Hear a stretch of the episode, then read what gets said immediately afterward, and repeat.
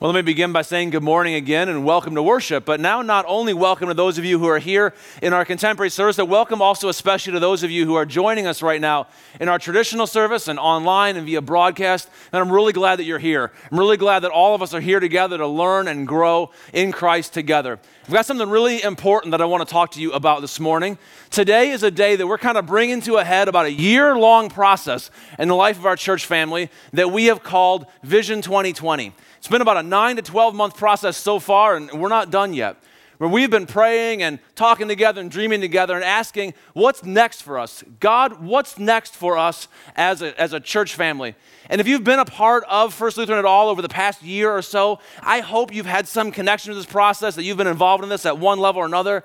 A few months ago, back end of January, beginning of February, we celebrated our 125th anniversary as a church. It was a great time to look back and see the amazing things that God has done in our church family, we also began to look forward and say, what's next for us? What's God dreaming in us next? And some of you maybe remember, if you were here that morning, you had to fill out a card that looked like this one. It said Vision 2020. I've got hundreds and hundreds of these on my desk in my office that have records of some of the dreams that God was stirring up in you. And I've been re- I've read all these things more than once and prayed over these. So have our leadership teams. And we're at a place right now where I kind of want to bring this up to a little bit of a, a, not a conclusion, but come to a turning point where we talk about what God's been stirring up in this process for us. But what I want to tell you about this morning is actually more important than simply what I and others believe God and what we together are dreaming up that God wants to do next in us. I want to talk to you about something that's actually more important than the things that we are going to spend thousands and thousands and thousands of our collected hours working toward. I want to start with something that I think is more important than the things that we collectively, together as a church, are going to spend millions of budget dollars to pursue over the course of the coming year. I don't want to just talk to you about what I think we're going to do next, but what, who are we going to be? What kind of community, what kind of character, what kind of character of people is God creating us to be? Let me start by just giving you kind of an individual human illustration of the distinction I'm making to get us started. Now, I have two kids, and imagine if you asked me to tell you about my kids. I, in particular, I want to tell you about my daughter. I have a, I have a nine year old daughter named Evangeline. And Evan, imagine if I was trying to tell you about Evangeline. I could start, by the way, I asked her ahead of time if I could share this with you, just so you know. And even though she said no, I'm still gonna. No, just kidding, just kidding. I asked her, she said yes. So imagine if I, in fact, when I asked her, I said, honey, is it okay if I tell a story about you tomorrow? Is that okay? Is it about something I did wrong? I'm like, no, no, not at all. No, it's okay. So if I wanted to tell you about Evangeline, I could tell you about her activities. I could tell you that she plays the violin and that she loves to read and write and she loves to do little crafty things that I don't understand at all and that she loves these kind of activities. And if I told you about those things, uh, and that she loves to swim also. If I told you those things, you might get a little picture of kind of how she spends her time, what she's like. But I bet that you would probably also in your mind just automatically start like connecting the dots and thinking like, oh, that means she's good at this or she likes that or whatever. So another way to do this would be that I could like tell you about her gifts, right? So I could tell you that she's, she's very, got a very musical ear. She can hear a song and then go play it on the violin, which is just freaky to me. She does not get that from me. She gets it from that lady down there, from my wife. Uh, she can do that. She's very literary. She has a real gift for words and language, and so that's really fun. And uh, that's she also is physically pretty graceful and coordinated. And when you watch her in her swimming, like that's pretty obvious. And if we talk about somebody's gifts, you know, you get a sense for a little bit of who they are, and maybe in that way, you also start to get a little bit different kind of picture, a little bit of the beginning of a picture of what that person, maybe what my daughter might be like or be doing down the road, 10 years, 20 years from now. Or I could go all the way down to the level of the values that she owns and aspires to. And so I could tell you that she has a real high value on people feeling included, people not being left out. And it just it just breaks her little 9-year-old heart when somebody gets excluded and left out from something. And I could tell you that she really seems to come alive and thrive in like close, quiet friendships. And sometimes she has a classmate or two over and they'll just spend hours playing with dolls or making little things. And she just, she really seems to have a value on that kind of connection with people. And I can tell you that she owns and aspires to a value on real high levels of personal honesty. And there's a level of aspiration in this also, actually. And when she recognizes that she has been dishonest in some way, deceptive in some way, that really hurts her. And I know that we're going to spend hours late at night talking about that together because she's going to want to process that with me. Now, if I tell you things like that about her, now I think we're really getting down to the level of identity stuff, you know? And I think that when we know that about really anybody, man, now we know something even more important about who's that person going to be 10 years from now, 20 years from now. Because that's the level of stuff that really drives everything else. And so today I want to talk to you to bring this back to the level of us as a church family, not just about the level of our activities, though that's really important. Yet, we're not only going to talk about the, uh, the ministries we have for children and students and adults and seniors, or outreach and service activities, or international partnerships. Those things are really important. I don't mean to imply that they're not. I mean, that's, that's how we spend our time and our energy and our money together. It's where the rubber meets the road on the way that we actually live life together. But uh, another level below that would be talking about our gifts. You know, God has equipped this congregation and other churches in different ways. Not every church has all the same strengths and weaknesses and gifts and character, and that's not only okay, that's good. God uses different kinds of churches to reach and serve his whole world in different ways. And it's important for us to understand, and a lot of what actually has come out of the last nine to 12 months as we've shared dreams and thoughts with each other has been a recognition of our own gifts, what makes us unique, and that's really important. But another level below that is the question of what are the values that we own? And what are the values we aspire to. And not just those that are general to us as followers of Jesus Christ, but even particularly the, the personality and character of this church family that he's put together. And I want to talk to you about that this week and in the coming three weeks. But to get there, we have to start somewhere else. To start that conversation, I want to start by telling you a story of something that happened in the life of Jesus. It's one of my favorite scenes. In fact, there actually are a number of scenes like this in his life. And if you've been a part of First Lutheran in the past, you've probably heard me talk about these moments before because I think they're so important for understanding Jesus and what he was up to and what he does in our lives now. One thing you may have heard me say before, if you've been here before, is that Jesus is infamous. He was infamous for eating with the wrong kind of people. He's always getting in trouble for having dinner with the people he wasn't supposed to have dinner with. Jesus ate with sinners. When I was in graduate school, one of the most influential professors uh, in my studies was a guy who was a New Testament expert. He didn't actually believe in God or follow Jesus, but for some reason he liked first century history. And he would say, you know, the one thing I'm really sure about with Jesus is that he ate with sinners. This is like Jesus was infamous for this. And he got in trouble for this with other good religious people. Like you, because they were always thinking, Jesus, you shouldn't eat with those people. You're just you're making them feel included when they're not really included. You're sending off all the wrong kind of messages. And throughout Jesus' life, there's different scenes where like Pharisees or other religious leaders would want to know, "Why are you doing that?" And they're so frustrated by it.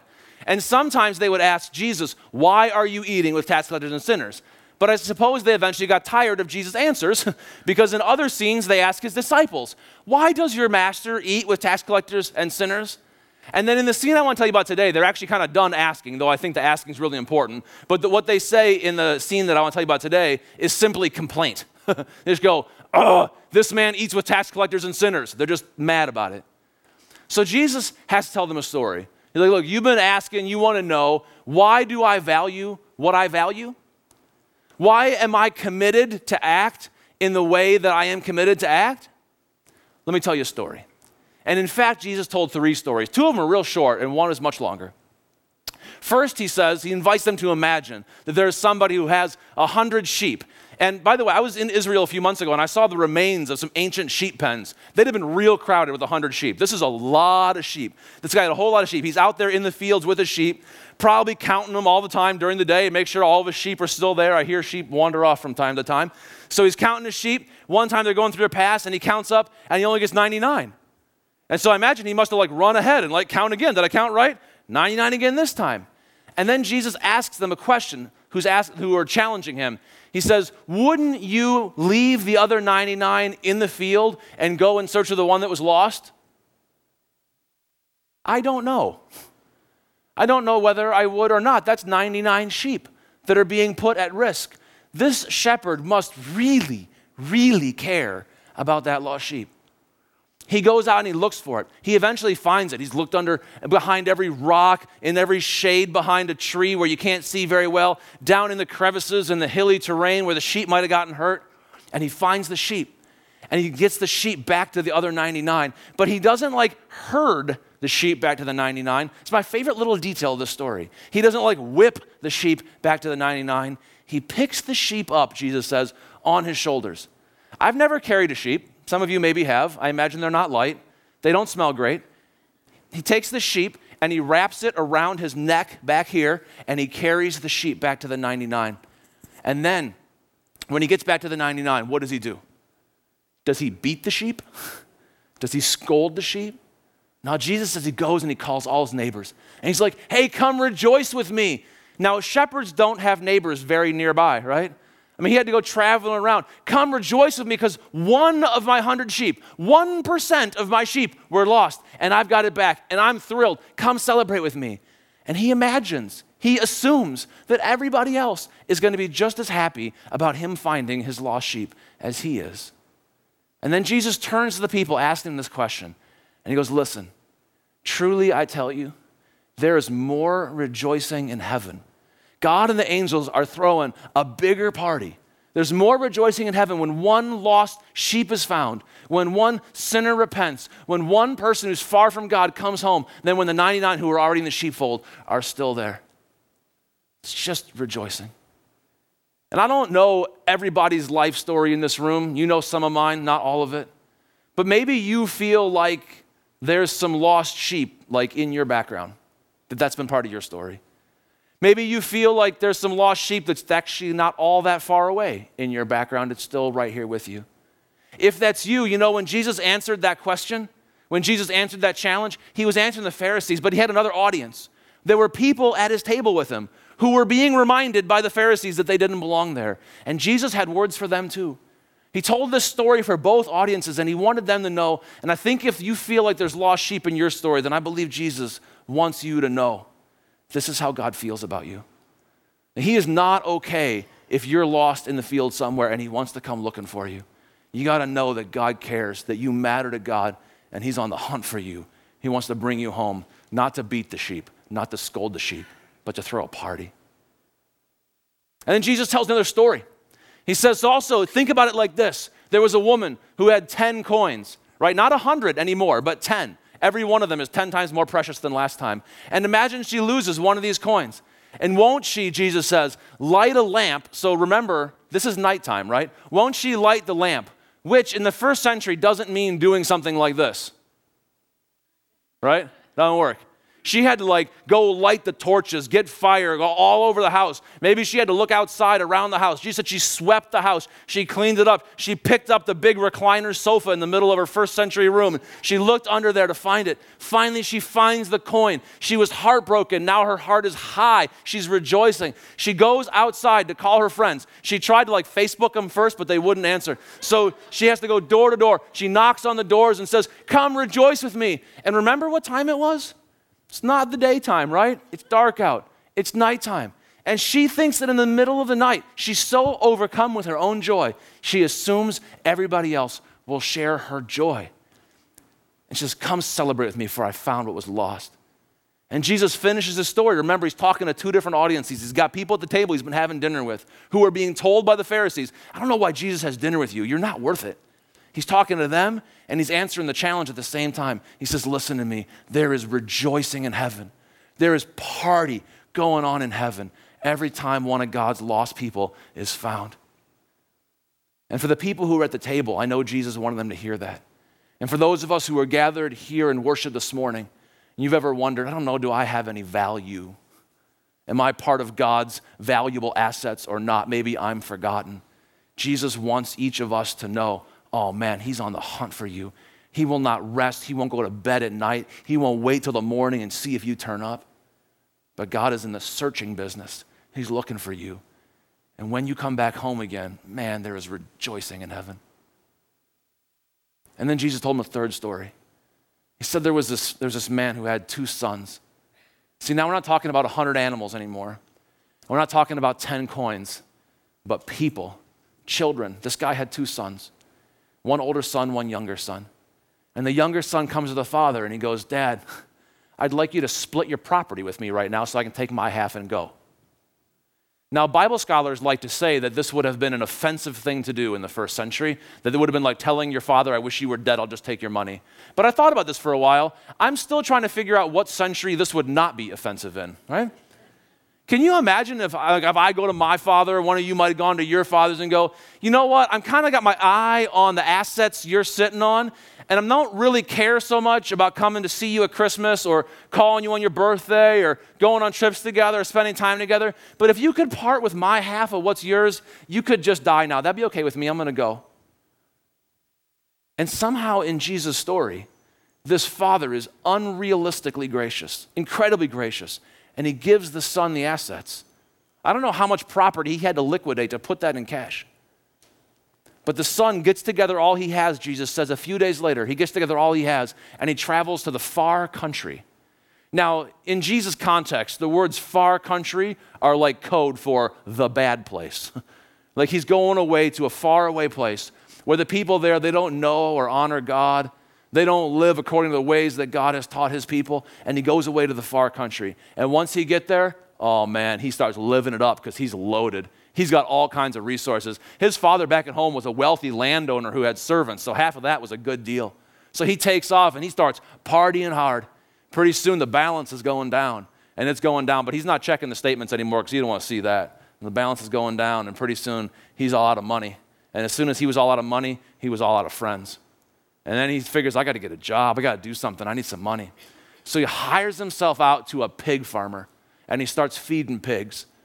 Now you got to know that sounds gross enough to any of us. But to a person, a Jewish person, that's like the lowest of the low. Pigs were unclean animals to them. And so this is like he's saying, I'm going to leave my morals behind. I'm going to leave my culture and my identity and my customs behind. I'm going to leave my God behind. And when I get up in the morning, I imagine he got up, and they actually had kind of like mirror like things in the first century. I don't know if you knew that. He'd get up in the mirror, look in the mirror, and go, I don't even know who that guy is anymore. I mean, sometimes rock bottom is hard, even if it's a muddy piggy bottom, right?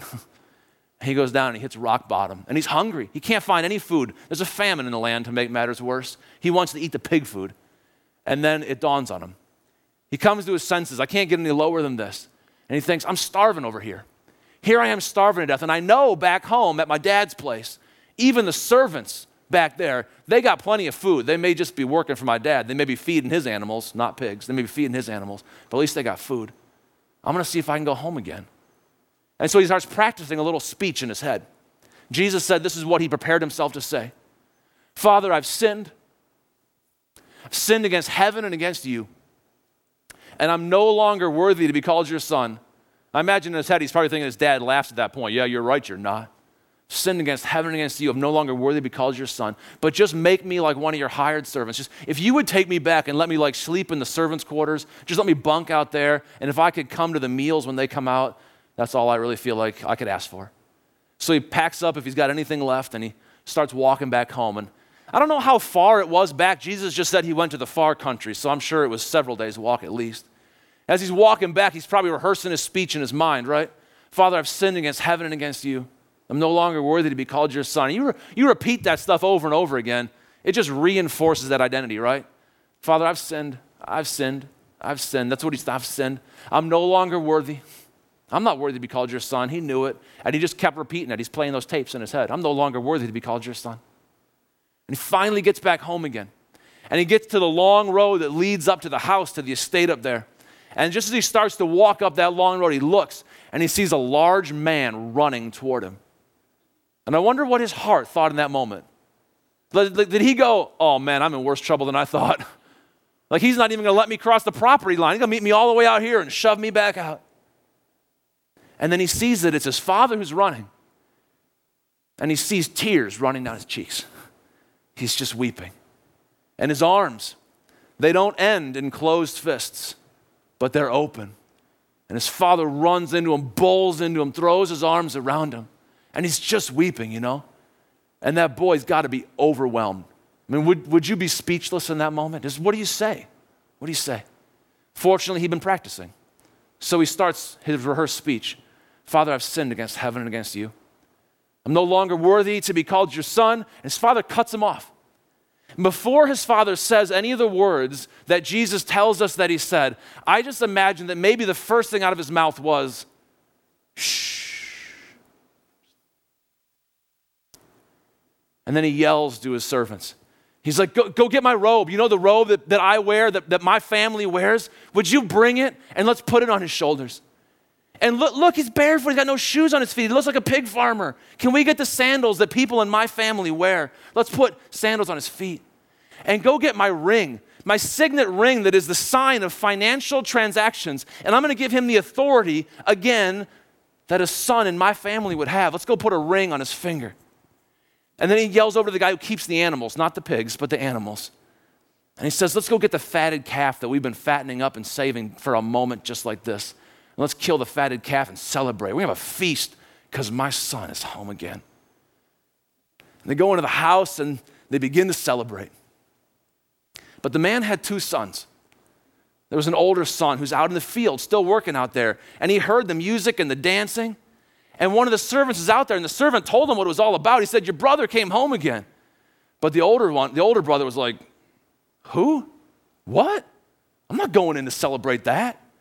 And the father's in there at the banquet, and Jesus doesn't say how long he was at the banquet before he realized that his oldest son, who should have been sitting in the chair right next to him at dinner, who should have been sitting there for the honor of his father, did not come in to honor his father either. And so the father, who already disgraced himself by running down the road to his younger son, he doesn't care. He'll disgrace himself to go out to his older son because he loves his kids too much to worry about that.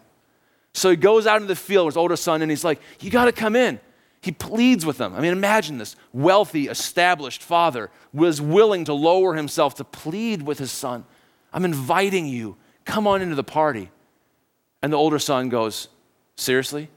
You mean this son of yours who took half our property, ruined our family name, went out there, squandered it on God knows what, wrecked his life, ruined our reputation, and now he's back to do it again, and you're going to celebrate him? No thanks, Pops. You go ahead and have a party. I'm staying out here.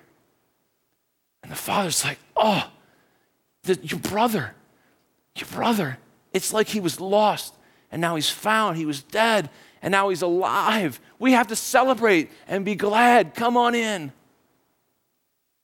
And the story ends right there. That's the end of the story. We learn a lot of things from these stories.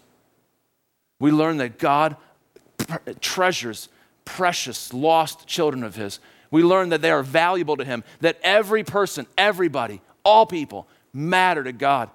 We learn that God, if, if He's out in the field and He's taking care of 99% of His assets, cares so much about one that He'll go out and search wherever He can. That if He's got a coin lost in the middle of the night, He can't sleep at night. He's not going to wait until morning and go, hey, it's okay, the sun will shine in. Daylight will make all this better. He's not going to wait till the coin comes wandering back. He's going to light a lamp in the middle of the night, sweep the house, pick up the sofa, and when he finds it, not only does he care so much that he'll search, God is in the searching business. But when he finds again, he rejoices. It's party time. God's heart is broken for those who are lost and lifted when others are found. We know that he celebrates. And that's where the first two stories end, right? The guy who found the sheep, he throws the party. The woman who found the coin, she throws the party. But in the third story, we learn one more thing about God from these stories. We learn that God not only rejoices when the lost are found, but that He desires, He craves. It's God's will to create a family that shares His heart. He wants His children to share His heart, the heart of the Father. We know that God goes out searching after all that are lost. He wants us to share His heart that goes out searching for lost coins, seeking for lost sheep, running out to lost children no matter how they're lost. Notice I didn't say no matter how lost they are. I said no matter how they're lost. Because there's more than one way to be lost, right? There's out in the far country lost, and there's right here at home but refusing to share the joy of the Father lost. And the Father runs out to us wherever we are. He comes out to find us where we are, and invites us to share his heart. And he ends that third story with that question. There's a reason he leaves that third story open ended. Remember, he's, he's talking to the people at the table with him. He wants them to know that they belong there, that they're precious to him and to God. But now he's got to turn it around on the Pharisees who are challenging him. They want to know why do you value what you value? Why are you so committed to act in the frustrating way that you seem committed to act? And Jesus answered that question. Here's why I value what I value. Here's why I'm committed to act this way. It's because God is like this. But now he turns it around and he goes, Why aren't you? Why don't you value lost people? Why aren't you committed to act on behalf of those who are far from God? Because that's what God is doing. I'm going to do what God is doing. I'll do what the Father is doing. Won't you? And I tell you this story at this moment in the life of our church family together in order to make this point that this is also the answer to our why.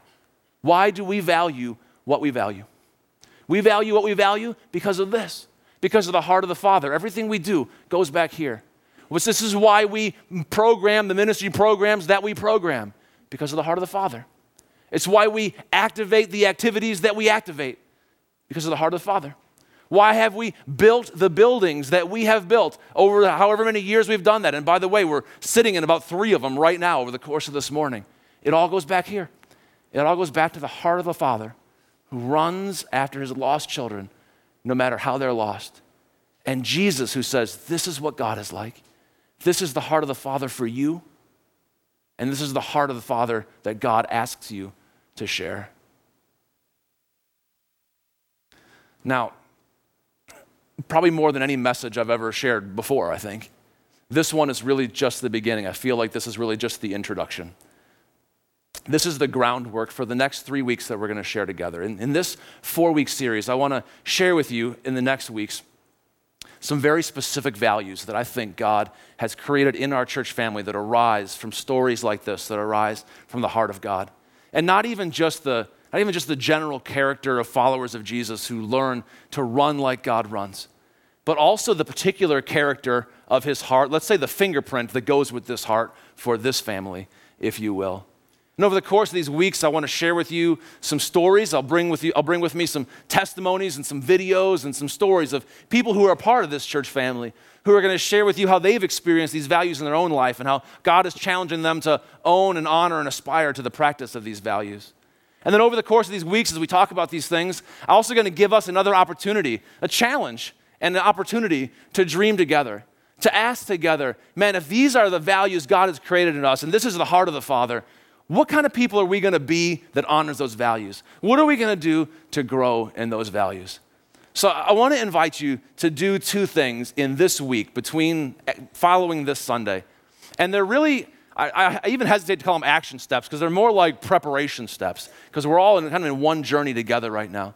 The first one is this I'd love it if you would find a way to read these stories that Jesus told yourself this week these stories that are so revealing of the heart of the Father and the values of Jesus and why he did what he did. They're found in the Bible in Luke 15. And if you don't have a Bible, you can, if, if you have a Bible, read your Bible. Read it every day this week, that chapter, read it like twice a day, whatever, as many as you can do. If you have your own Bible, great. If you don't, you can go to our front desk out there. They have Bibles there. You can buy one from them. If you don't have money, they'll give you one. And if you can't find Luke 15, they'll put a bookmark in it for you.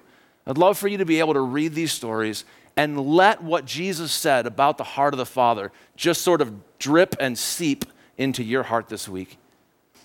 And then the second thing I want to invite you to do is don't miss next week. Don't miss the rest of this series because this is really all one piece. And I believe that God is creating a, just a powerful future for us in Him, in the power of His Spirit as a family together. And the key word here is together. I think God has plans for us and dreams for us. And I want to take these steps together and prepare our hearts for this together so that as we take the steps forward, we can take those steps forward together. So I want to invite you to be a part of that. And, and if you have to travel to like Indonesia or something like next week, then uh, flcwb.org. All right, just follow along. I want to make sure we, we stick together. Now, usually at the end of a message, I lead us just in a brief time of prayer, but today I want to just pray together a little differently. Uh, I want to join our voices together in a prayer. if we could put that prayer up on the screens right now, this is a prayer that I use in some seasons of my life, and I want us just to pray this prayer in our voices together. So I'll read it to you one time, and then let's pray it out loud together. So it says, God, do what you need to do in us so that you can do what you want to do through us. Amen. All right, let's pray together. God, do what you need to do in us so that you can do what you want to do through us. Amen. Amen. God bless you. Amen.